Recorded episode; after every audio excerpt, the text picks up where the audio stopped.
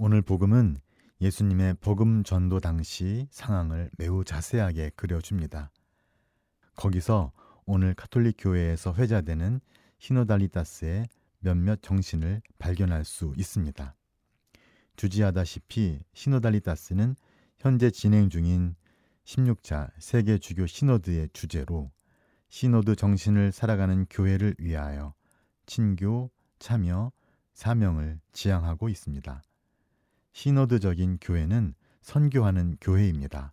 자기 안위만을 위해서 자기 안에만 머무는 교회가 아닌 세상 안으로 들어가 세상과 소통하고 세상 사람들에게 적극적으로 자비를 실천하고 자비의 복음을 전하는 교회입니다.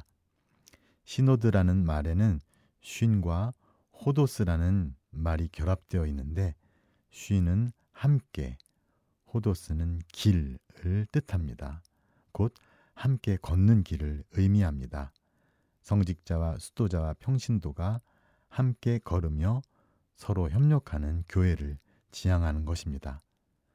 오늘 복음은 예수님께서 제자들과 함께 고을과 마을을 두루 다니시며 하느님의 나라를 선포하고 복음을 전하는 장면을 전해줍니다.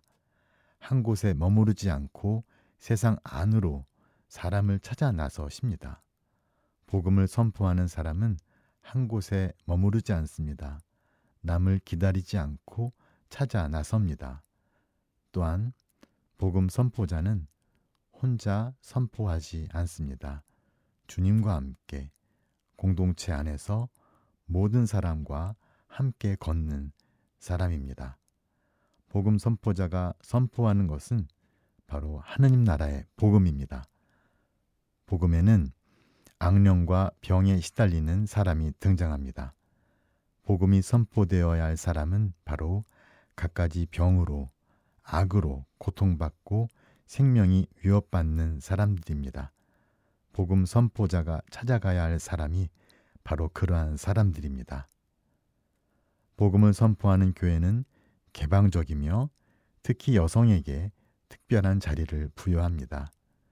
지금보다 훨씬 여성 인권이 무시되던 때였음에도 예수님은 여인의 도움을 거절하지 않고 오히려 복음 선포에서 큰 역할을 하도록 자리를 배려하셨습니다. 실제로 예수님을 끝까지 따랐던 이들, 십자가 죽음에까지 함께 있었고 부활하신 예수님을 처음 만나 그 소식을 전한 이들도 바로 여인들이었습니다. 오늘 복음에 나오는 예수님 일행의 복음 선포 모습은 오늘의 교회가 어떻게 살고 있는지 반성하게 하며 시노드적인 교회가 어떠해야 할지 명확히 보여줍니다. 시노드적 교회, 복음을 선포하는 선교하는 교회는 안주하지 않고 늘 밖을 향해 나가는 교회입니다. 복음을 간절히 바라는 사람이 사는 곳이 바로 세상 아니기 때문입니다.